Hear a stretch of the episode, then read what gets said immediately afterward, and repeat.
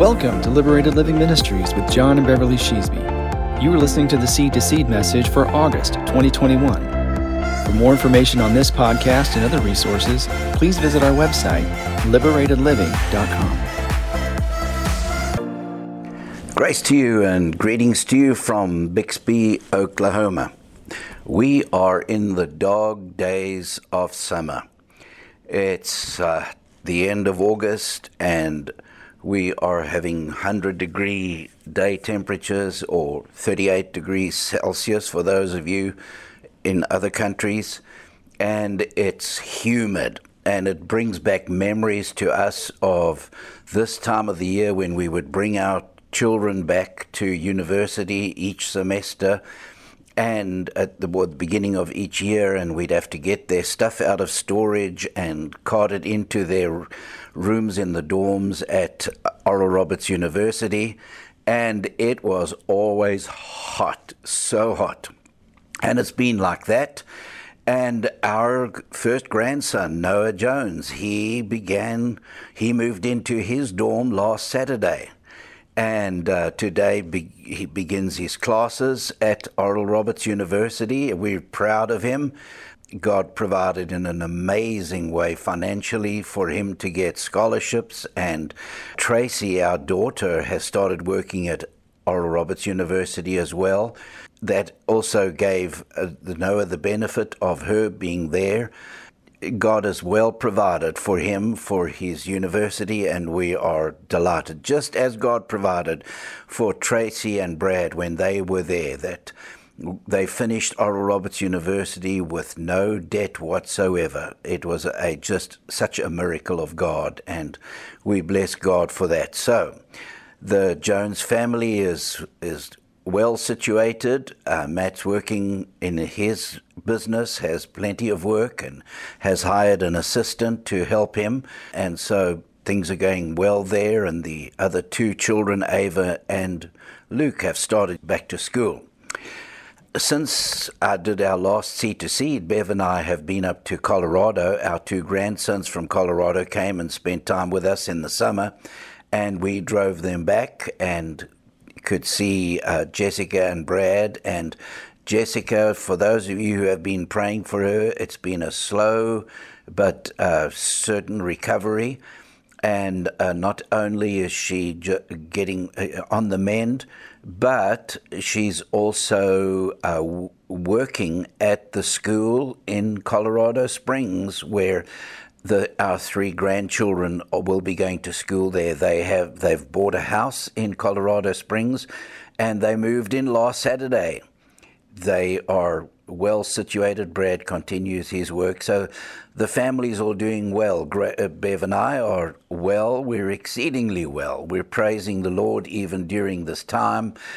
Uh, we have been taking an ivermectin protocol and we have stayed well in the midst of this so called pandemic, and uh, it's been a blessing from the Lord. Bev listened to my last month's message, and she uh, reminded me that I didn't finish telling the story of Dr. Waylon Moore. Uh, the message, for those of you who didn't hear it, was on 1 Peter 5, verses 6 to 9 Humble yourselves under the mighty hand of God, casting all your care upon him, resist the devil.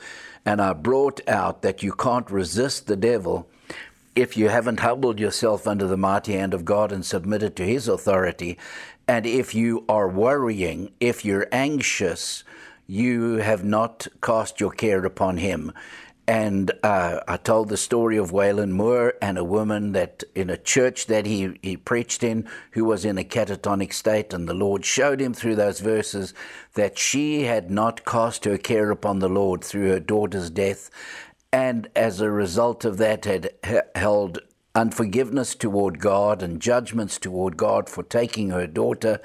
And that had given the enemy a open door to oppress her and she was in that catatonic state. And when he went back to that church and ministered to her those verses and brought her to the place of forgiving God and releasing the judgments she made against God for the death of her daughter, uh, and humbled herself, therefore, under the mighty hand of God, they were able to resist the devil, rebuke that spirit, and she was totally set free and healed and restored, normal as can be.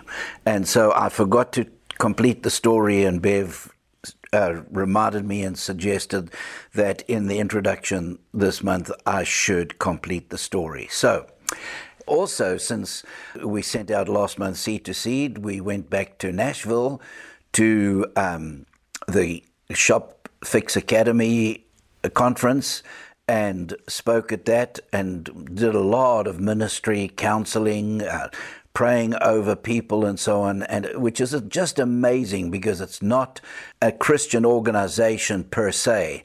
It's for shop owners of car repair shops Aaron Stokes started the organization. It has grown. Oh my word, it has exploded. Uh, in the last couple of days, there were over 800 people there. And um, it was just an amazing time. And we just are thrilled that God has given us that open door. And we're so grateful to Aaron for the opportunity. And he has texted me and he said, you know, together we are changing lives. And and what a privilege that is. It's a wonderful outlet for us, and we bless God for that. So, this uh, message this month is beginning a series of messages.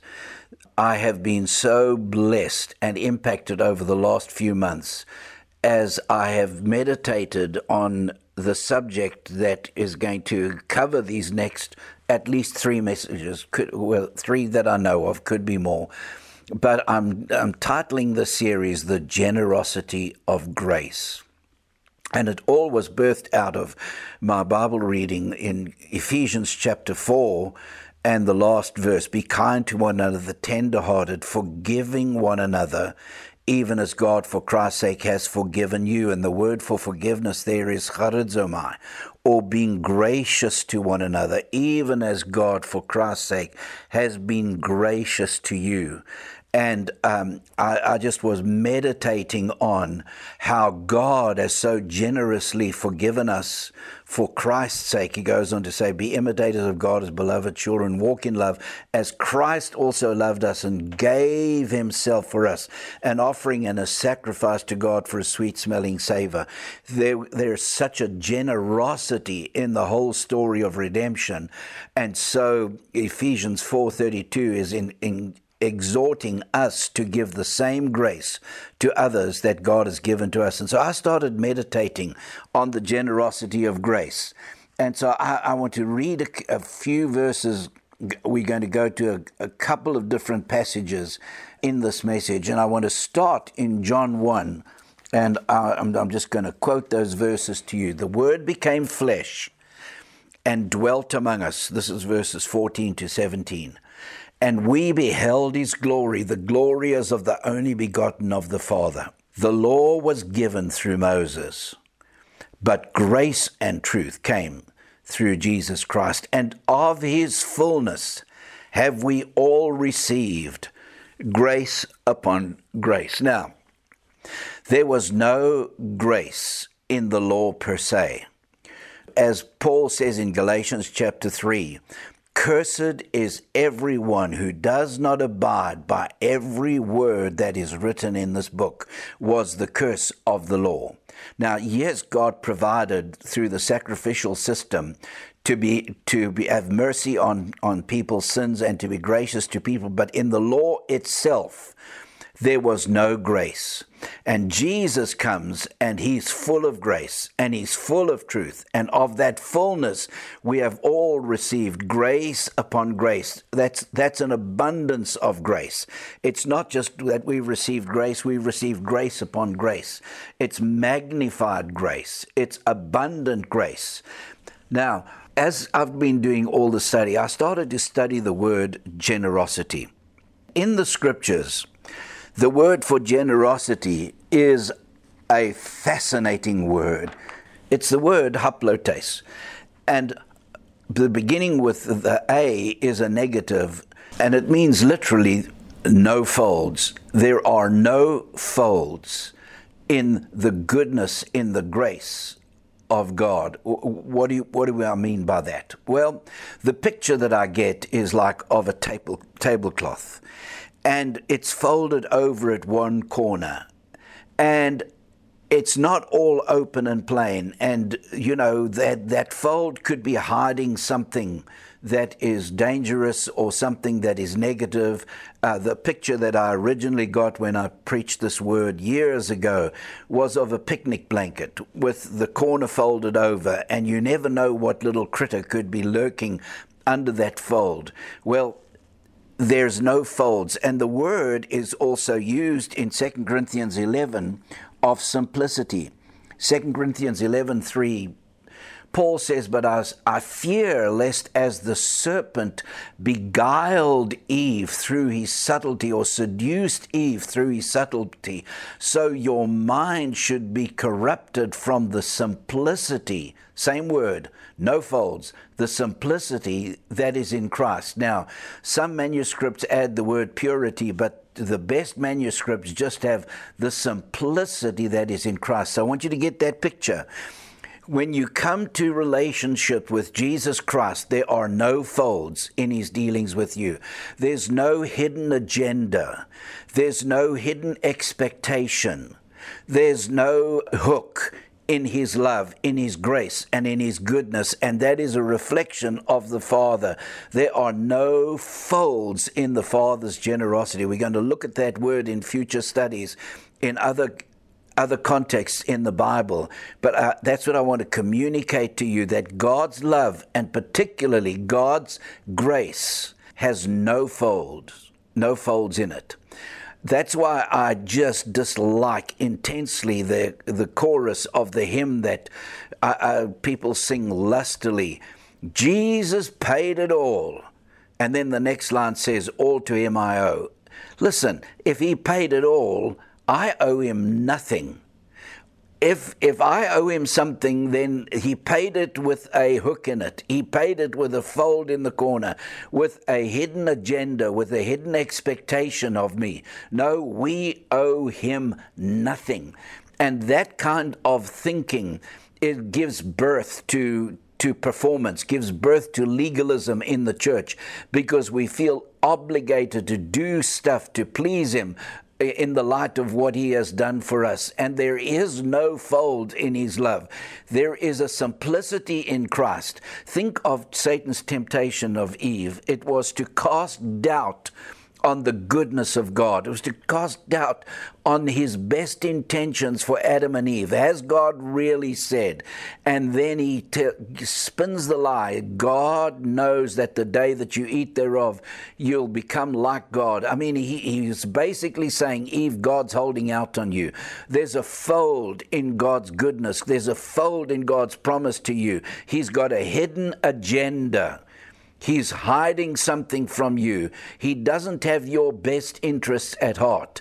And so Paul says, I fearless as the serpent beguiled Eve, seduced Eve through his subtlety. So your mind should be corrupted from the simplicity as in Christ. And let me tell you, that the admixture of covenants, the, the way the old covenant has influenced the new covenant and has, has affected the mindset of so many believers, has created folds in our relationship to God.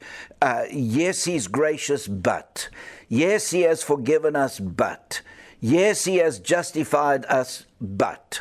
Yes, his blood was shed for us, but, and there are buts in our thinking that there is something more that we have to do. And particularly do I detest the whole concept of the tithe because it creates the idea that there are certain blessings that God withholds from us until we tithe. And that is a lie. It is a fold in the goodness, in the grace of God. There is no fold to the grace of God. There is a purity and a simplicity and a generosity to the grace of God. He is generous to us not because we're tithers or because we're givers or because we do anything, but because of the precious blood of Jesus that made atonement for us. And now we have boldness to enter into relationship with the Father. We have boldness to enter into the holiest of all and to fellowship with the Father without any barrier between us. Now, it's really important for us to understand one of the most fundamental truths of the scriptures. If we don't understand this, we will not rightly divide the word of truth. Unfortunately, our Bibles begin, uh, the New Testament begins with Matthew chapter 1. And so many Christians sort of assume that the New Testament begins with the birth of Jesus in Matthew chapter 1. But that is not the truth. The New Testament cannot begin at that point. And I'll tell you why. Hebrews 10, or Hebrews 9, excuse me, makes it ex- exceedingly clear that in order for the New Testament to come into effect, listen to this. For where there is a testament, there must also of necessity be the death of the testator. For a testament is in force after men are dead, since it has, listen to this, it has no power at all while the testator lives. As long as Jesus was alive on this earth, there was no power, there was no efficacy to the new covenant because it had not been initiated. It only was initiated by his death on the cross. So, so many people look at Jesus' teaching in the New Testament as being part of the new covenant. It cannot be a part of the new covenant because there was the new covenant wasn't in existence. Jesus introduced it the night before his death when he took the cup Hebrews 9, when it says after, about the death of the testator, he says, Therefore, not even the first covenant was dedicated without blood. For when Moses had spoken every precept to all the people according to the law, he took the blood of calves and goats with water scarlet wool and hyssop, and sprinkled both the book itself and all the people, saying, This is the blood of the covenant which God has commanded you you can see the reflection there in Jesus in the, the, the, Last Supper, taking the cup and saying, This cup is the new covenant in my blood, shed for you and for many for the remission of sins. But it didn't come into effect until he had shed his blood the next day for the remission of our sins. And that brings in the new covenant. And I'm telling you, it's so important that you get that clear in your spirit, in your mind, in your heart, in your soul, because otherwise you will be seduced from the simplicity that is in Christ. Because it's easy to bring some of Jesus' teaching, you know, in, into the new covenant and teach the, you know the narrow way and it, and and it, and it's difficult and the cost of discipleship and all that Jesus taught under the old covenant and imported into the new covenant. And it leads to a mentality of performance. So I want us to move against that backdrop into my main passage for consideration for this message. And it is Paul's testimony in Timothy in 1 Timothy chapter 1, he gives this testimony, and I thank Jesus, Christ Jesus, this is verse 12, our Lord, who has enabled me because he counted me faithful, putting me into the ministry.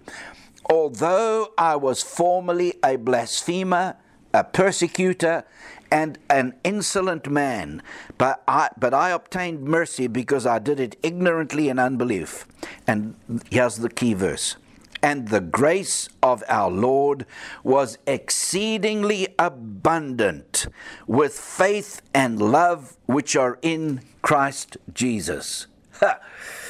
This is a faithful saying and worthy of all acceptance that Christ Jesus came into the world to save sinners, of whom I am chief. Now, that is an amazing section, amazing passage, because when Paul gives his testimony in Philippians chapter 3, he can say that concerning the righteousness of the law, he was utterly blameless. He lived a blameless life when it came to observance of the law. But he says, What those things were gained to me, I've now count, come to count as absolute rubbish, because under that law, he was a persecutor of Christians. Under that law, because of the Jewish conviction that God is one God, the Jewish nation was a monotheistic theocracy. They only had one God. Jesus comes in and claims to be the Son of God, and that is blasphemy to the religious leaders, to the Pharisees, and to Paul, who was a Pharisee, that Jesus had the audacity to, to blaspheme and call himself the Son of God. And so Paul felt totally justified under the law, and he was justified justified under the law to hound these people who were trying to seduce Israel into the belief in another God, and the law required that such people be stoned to death. And so Paul was simply fulfilling the requirements of the law in going to Damascus and to hound those Christians, hound them into prison, and hound them into persecution, as a, fully justified until he had an encounter with God and with His grace. and he says this and the grace of our Lord was exceedingly abundant with faith and love which are in Christ Jesus. This religious man who is blameless under the law gets arrested by this grace that he calls exceedingly abundant grace. Now, the word that he uses here is a word that Paul coins, it's found nowhere else. He adds the prefix huper, which means over and above. He adds it to the, the to the word plentiful or beyond counting just an amazing number. And so he's, he's intensifying the word that the grace of God is beyond any computation, it's beyond any human comprehension. You can't imagine how great the grace of God is. And just think of Paul's, Paul's encounter with the grace of God. He's heading in one direction and in a moment of God time, God encounters him on the road to Damascus, strikes him down, strikes him blind, and speaks to him. And he has a face to face encounter with Jesus Christ, whom he is persecuting. He goes into Damascus, and there Ananias prays for him. He receives his sight. He's baptized. Paul makes a 180 degree turn. What arrested him? It was the exceedingly abundant grace of God. Oh, my brother and sister, the, you know, for many of us, have come up through a religious background, and so, you know, you never did anything terribly bad. You never were a wicked sinner out in the world doing all kinds of horrendous things. And so, when grace came to you, it, it didn't seem to be such a radical and dramatic thing as it was to the Apostle Paul. I mean, he calls himself the chief of sinners. But I want you to know this the grace that God gave you is as great as the grace that He gave to the Apostle Paul. You have received exceedingly abundant grace. Now, here lies the problem. We don't appreciate just how radical and dramatic has been the salvation that we have received that calls us out of that life of law that Paul was in into the life of grace. And so many of us have mixed where we came from with where we've come to. And so we mix performance with receiving the grace of God. We, we mix obedience to rules with receiving the, the goodness of God, and we are confused, and as a result, we are living in a place of limbo. Now, this verse tells you exactly what the effect of receiving that kind of grace is. He says, And the grace of our Lord was exceeding, exceedingly abundant with faith and love which are in Christ Jesus. Now, he uses two genitives. Faith and love are both in the genitive case. And the use of the prefix meta is a great one. When, uh, you know, it's not just a simple with. Meta describes this it looks forward to the after effect or the change or the result. The genitives after the verb describe the thing with which one is furnished or equipped. And so, grace, this abundant, exceeding abundant grace, furnishes you and equips you with the faith and the love that are in Christ Jesus. When you receive the exceedingly abundant grace of God, the result is that you receive the faith of Christ and you receive the love of Christ. So here is the first application of this word. If you are not walking in faith and if you're not walking in love, if you're not enjoying a life of undiluted, uncompromised faith and confidence in your Father's love, in your Father's goodness, in your Father's grace, then the reality is this that you probably haven't received this superabundant grace of His. If likewise, if you aren't living loved, if you aren't enjoying a place of knowing and being secure in the Father's love, not just mentally in your head, but experientially in every part of your being that touches you emotionally, mentally, spiritually, every area of your being, you, you are aware that you are loved and nothing can budge you from that conviction. Not even when catastrophes arise in your life, possibly. It doesn't faze you one little bit because you're so secure in the love that you have received. If you're receiving the, the superabundant grace that Paul is talking about, with it, it leads to that you have faith and love which are in Christ, not your own faith and not your own love. It's the, the faith of Christ and the love of Christ that you receive. Do you, do you get the picture?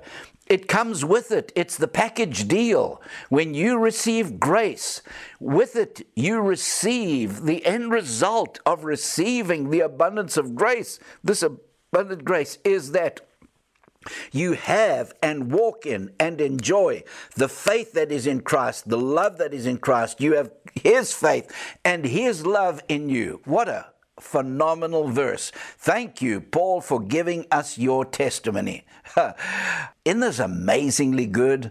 Paul writes to Titus uh, a couple of pages later if you want to look at salvation under the new covenant in, in a few verses, summing up every part of the gospel of, of grace, then Titus 3, verses 4 to 7 give you the full synopsis, the full picture of the gospel of the new covenant. Listen to this.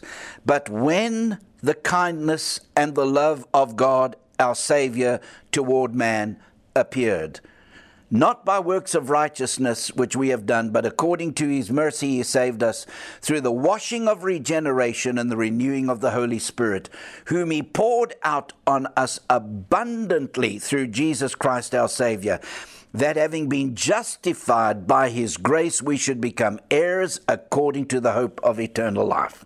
Okay, now I gave you that backdrop of when. When did the kindness and the love of God our Savior appear to us. Certainly, when Jesus came to this earth, there was the heralding that this was the beginning of this great redemptive work. When John announced Jesus as the Lamb of God who takes away the sin of the world, he was pointing to the one who would ultimately die on the cross. But listen, the kindness and the love of God, our Savior, toward man appears only when Jesus dies on the cross, because it is only then that the testament comes into effect. It has no power until the death of the testator. And then, I mean, I, I, I read Acts 2 in my quiet time this morning. The dramatic transformation in Peter the dramatic transformation in all of the disciples who a few days earlier they had said to Jesus, Are you at this time going to restore the kingdom to Israel? They were still thinking in terms of a nationalistic salvation, a nationalistic deliverance. And then all of a sudden the Spirit comes on the day of Pentecost, and Peter is dramatically and radically transformed. Why? Because the grace, the kindness, and love of God their, uh, our Savior appeared to them not by works of righteousness which we have done, but according to his mercy he saved us through the washing of regeneration and renewing of the Holy Spirit. And that's what happened to the disciples on the day of Pentecost. They received regeneration. They were born again. That's what marked this tremendous transformation in Peter and all the community of those who were saved because it was the, the, the result of the outpouring of the Spirit that Peter speaks about, therefore, that Jesus being ascended to the right hand of the Father and having received from the Father the promise of the Holy Spirit, he has poured out this which you now see and hear. And so the same word is in verse 6 whom he poured out on us abundantly or lavishly through Jesus Christ our Savior. So not only has he lavished his grace upon us and lavished the faith and love that are in Christ, but He has lavished us with His Holy Spirit, He poured out upon us, and the Spirit brings about the new birth and the renewing of the in, in the Holy Spirit. And then it says that having been justified by his grace, we have been declared righteous by his grace. We should become heirs according to the hope of eternal life. Man, all the concepts that he's bringing in here. You see, as long as you were under the law, righteousness was a reward for your obedience. But now we become heirs. We're no longer wage earners. We're no longer waiting for a, a, wage. Uh, we are now heirs heirs of the hope of eternal life. Because we have been justified, He has declared us to be righteous. He sees no blemish us in us, no fault in us.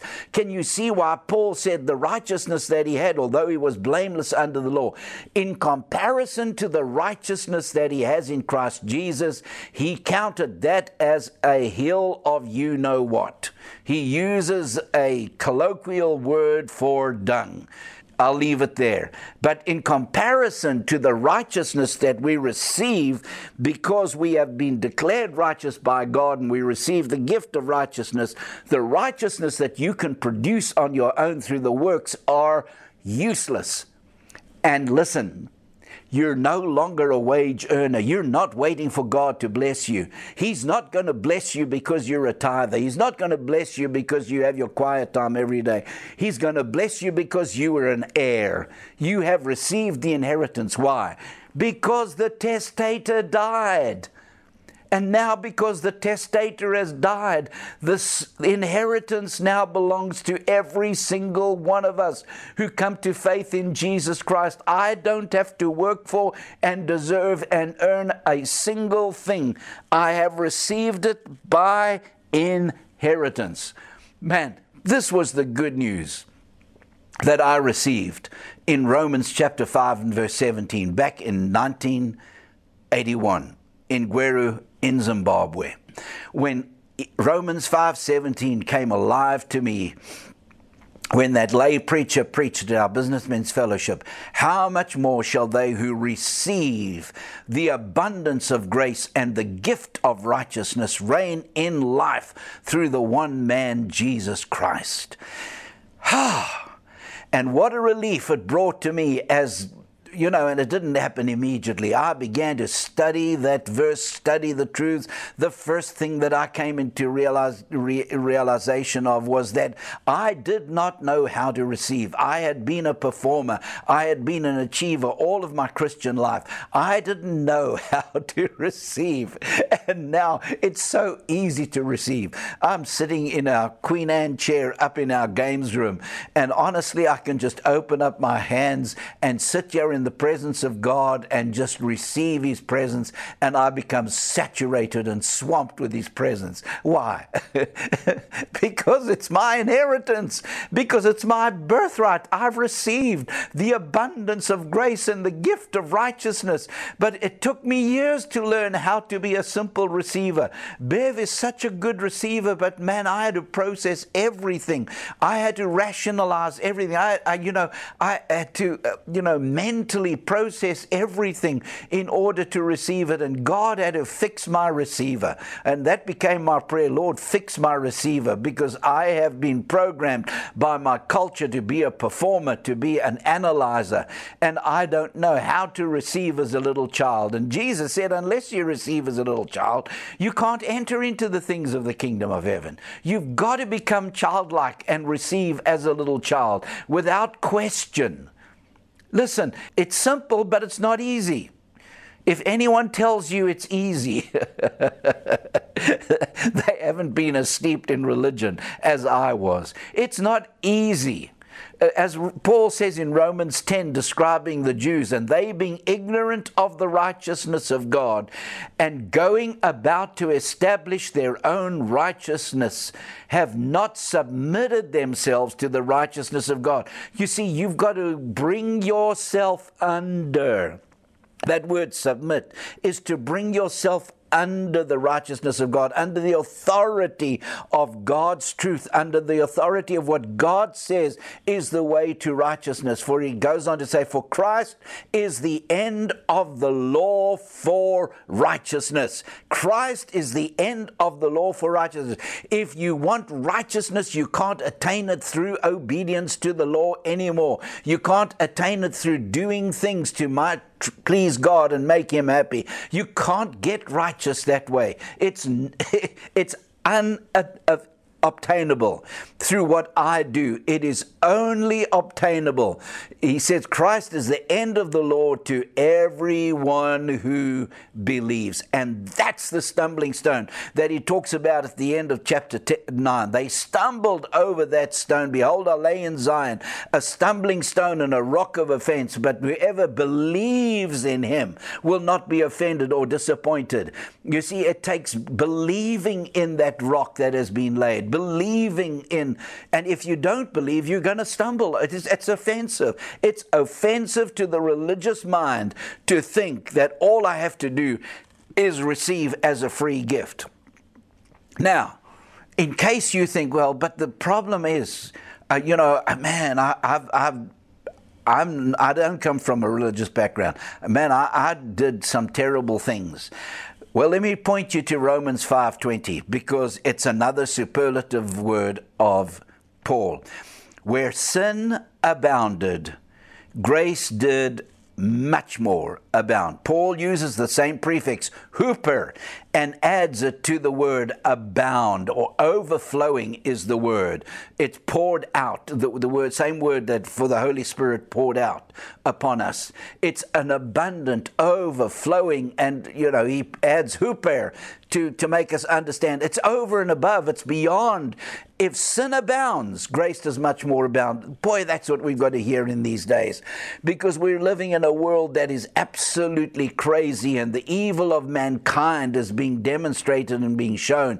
And we're sort of feeling like, oh my God, is there any hope? Yes, for where sin abounds, grace does much more abound. And get ready, we're about to see a display of the power of God's grace in the world. We're about to see God doing amazing things in the world, changing the culture, changing the temperature of the entire system. I, believe that with all of my heart. If I didn't believe that, I would be in hopelessness, looking at the situation, but I don't look at the situation. I look at what God has said in His Word and what God has spoken to me in my heart and through dreams and, and visions and so on. I know that I've heard from heaven that God is about to display His glory, and all of the earth will be filled with the knowledge of the glory of God. Doesn't say the earth will be filled with the glory of God because it's already full of His glory glory. The seraphim said in Isaiah 6, the whole earth is full of his glory. But the earth does not have, have, the knowledge of the glory of God, and that is about to be seen. It is about to be manifest. Where sin abounds, grace did much more abound. Much more abound.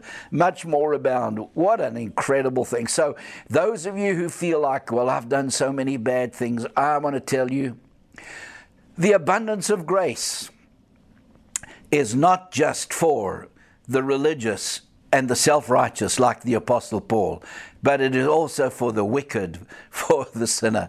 And if Paul saw himself as a self righteous Pharisee, as the worst of sinners, he, as the chief of sinners, then I'm telling you, you've not done anything that God's grace it, it cannot stretch way, way beyond his where sin abounds, grace did much more abound. Oh, I want you to get this. I want you to get the superabundant, generous grace of God toward you. God is not holding out on you. God is not withholding. God is not a tight fisted God. He's a generous God. I, I love these verses in Psalms, starting with Psalm 104 uh, God has so ministered to, to me. I've shared this before as far as Bev's testimony is concerned in getting free from the spirit of poverty. The revelation of these verses is what God used to transform her. Verse 27 of Psalm 104 says, These all wait for you, that you may give them their food in due season. What you give them, they gather in. You open your hand, they are filled with good. You open your hand, they are filled with good. They all wait for you. I studied the word wait because somebody shared that word with me. Uh, we were at a party, in fact, uh, just a, a, celebration of Noah, our grandson, in his acceptance to Oral Roberts University, and one of uh, Matt and Tracy's friends said to me, he said, you know, uh, just in the course of conversation, said this waiting is an action verb. And boy, that impacted me. And I came home and I studied the word the, the, to wait, you know, because I had read it in my quiet time as well in Psalms about waiting for the Lord. And uh, it so impacted me as I looked at that word waiting. And it is, it's a verb. It's a verb. It's, it's to look expectantly. To look expectantly. God's been talking to me so much lately about expectancy and expectations of Him, that He wants His people to be expecting great things, expecting. These all look to you. Listen, they all look to you. They wait for you that you may give them their food in due season. What you give them, they gather, and you open your hand, and they are filled with good. The same thought is in Psalm 145. I want to just read these verses. The Lord upholds all who fall. This is verse 14. And raises up all who are bowed down. The eyes of all look expectantly to you. See, that's waiting on the Lord. It's your eyes expecting. It's an action. You're expectant. You're not just passively sitting with your eyes closed. Where you're expecting. Your eyes the eyes of all look expectantly to you, and you give them their food in due season. You open your hand and satisfy the desire of the righteous. Is that what your Bible says? Nope. He says you satisfy the desire of every living thing. Remember, Jesus said, Be like your heavenly Father. He causes his rain to fall on the just and on the unjust. The tragedy is that religion has created in us a, menta- a Pharisaical mentality of judgmentalism of others who are not where we are, who are not doing what we are doing. And there's no room for that in the generosity of grace. And that's what I'm going to get into, particularly next month's message that we are to walk in, in the same grace that God has shown us in Christ. We are to give to others. There's no place for us to have a critical and judgmental spirit and put people into categories. Listen, that's what the, the political system of our day, and I'm going to call it what I believe it is, the deep state are wanting to do. They're wanting to divide people, to categorize us, and to cause division for us to look with suspicion on others who are not like us, dividing male against female, dividing races against each other, dividing uh, Democrats and, and Republicans, dividing all kinds of classes of, of people against each other. That's Satan's work. That is, and, and you can't buy into that because God is generous and kind to every living thing. He opens his hand. Now, listen, When I was a child being raised, the, my concept of God was this I saw God's hand as being closed, tight fisted, and I had to pry open his fingers with reading my Bible, praying, going to church, tithing, and witnessing to others. Those were the sort of the five things that were essential to open up the hand of God. The problem was that I felt, you know, if I did two of them well, then, you know, the others were closed. And when I got the others open, then the first hands were closed and so on. I never felt that God was open handed toward me until I received the revelation of His grace. And now I see continually the open handedness of God. He is so generous and He is so kind because of His grace. And the grace is based upon the simple reality that the testator of this new covenant has died. And as a result, we become heirs of God and joint heirs with Christ, and we receive all the inheritance that would go to Christ now belongs to us because we are in Christ through faith in his redemptive work, through faith in his shed blood, and we receive the abundance of grace. Now, listen.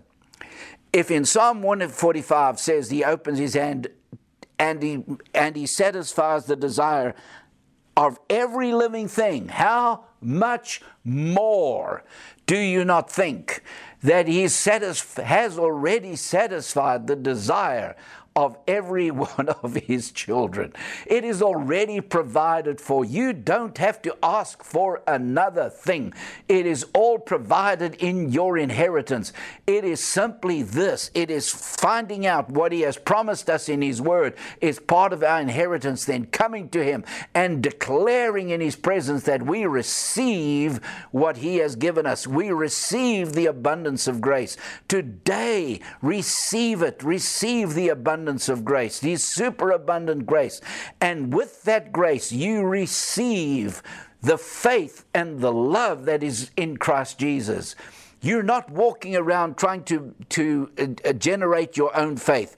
You're not walking around trying to believe, oh, I've got to believe, I've got to believe, I've got to trust, I've got to trust, I've got to trust. If you have a deficit of faith, the problem is not with you uh, with faith. The problem is that you're not receiving the superabundant grace of God. You're not resting in the finished work of Jesus.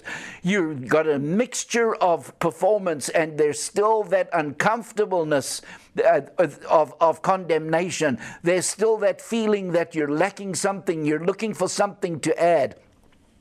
Uh, one of my, my spiritual sons spoke to me this past week with the sense of utter frustration because he, he's seeing those who he's teaching about grace then going back into their home churches and they're getting doctrines taught about keeping the feasts and other stuff and so on, and it is causing them to waver.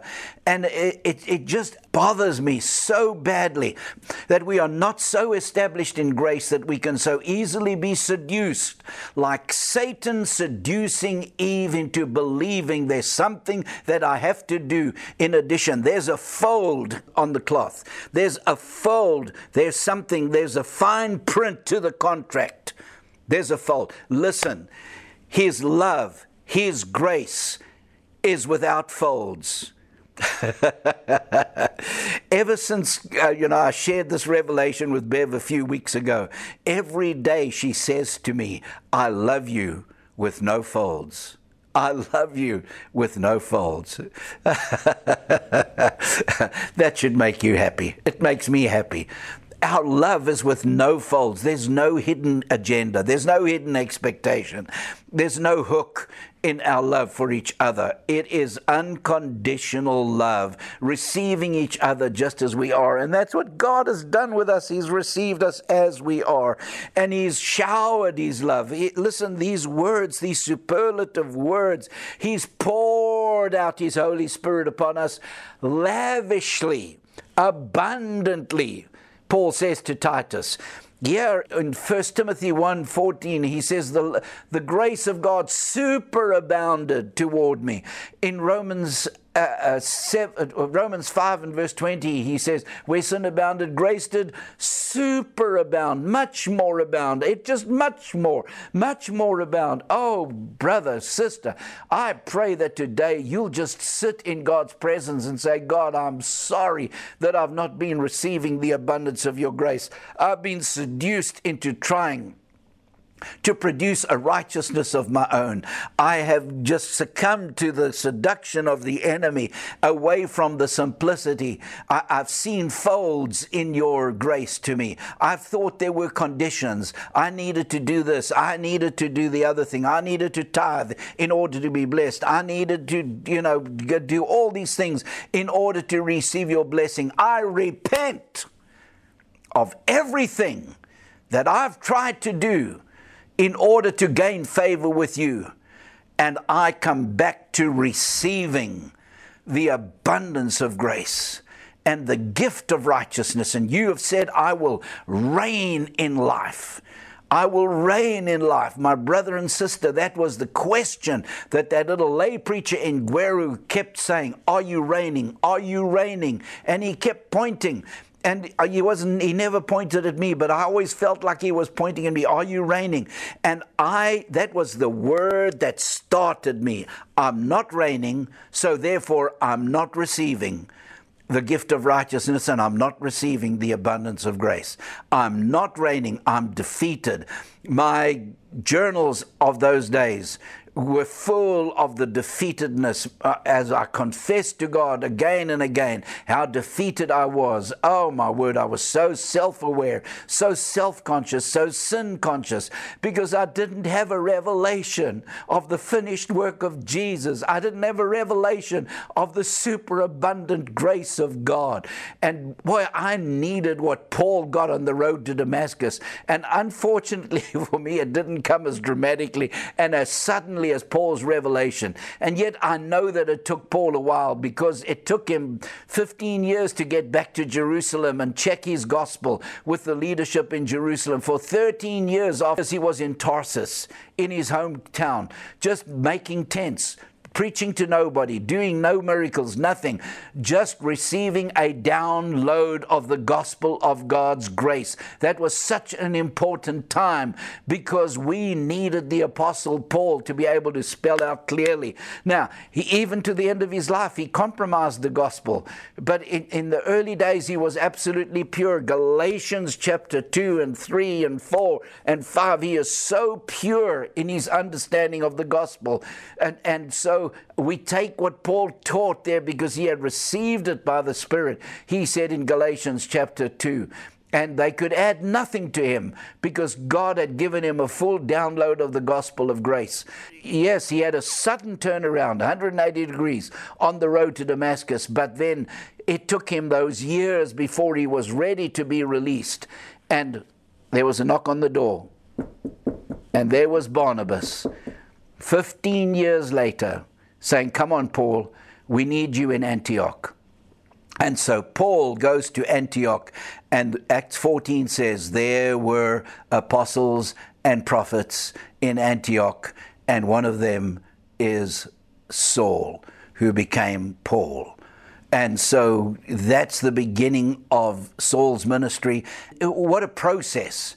And so many of you have gone through a process like that of of receiving this message of grace and letting it saturate and soak into every area of your life. It's taken time, it took me time, but boy, am I so glad for that beginning point back in 1981. I will forever be grateful to God for that insight into Romans 5:17, receiving the abundance of grace and the gift of righteousness.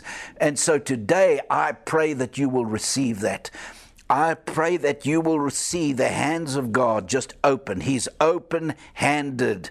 He's not tight fisted. He's not withholding from you. He is open handed. He is generous and kind. The generosity of His grace, it's, it's an overwhelming grace and an overwhelming goodness. Father, I thank you today for your grace. I thank you for your superabundant grace that abounded to the Apostle Paul and that abounds toward us. And with it, it leads to us having the faith and the love that are in Christ. Thank you that with grace we receive faith and we receive love. We don't have to try and generate faith, we don't have to try and generate love. It is the faith and love of Christ that we receive with grace. And so, Lord, for those who are feeling a deficit today, who feel like they're lacking in terms of faith and they're feeling unloved, Lord, I pray that you'll bring them back to this fundamental issue of receiving the superabundant grace of God, because the result of that is I do receive the faith and the love of Christ. It's mine because I've received His grace. And so, Lord, I pray that the enemy will not be able to seduce your people anymore with putting folds in your grace to us, putting folds in your love. Help us to see that there is a simplicity in Christ. There's no folds in Christ. There's no hidden agenda. There's no hooks in His love. There's no uh, conditions on His grace and goodness to us. There's no folds. And I rebuke Satan where he has tried to deceive us, where he has tried to seduce us into works of the law, into trying to perform in order to be pleasing to God. Right now, in Jesus' name, I rebuke that spirit of the law, that spirit of legalism, that spirit of condemnation, of guilt, of shame. Right now, in Jesus' name, I rebuke that spirit off of God's people. You have no part in us.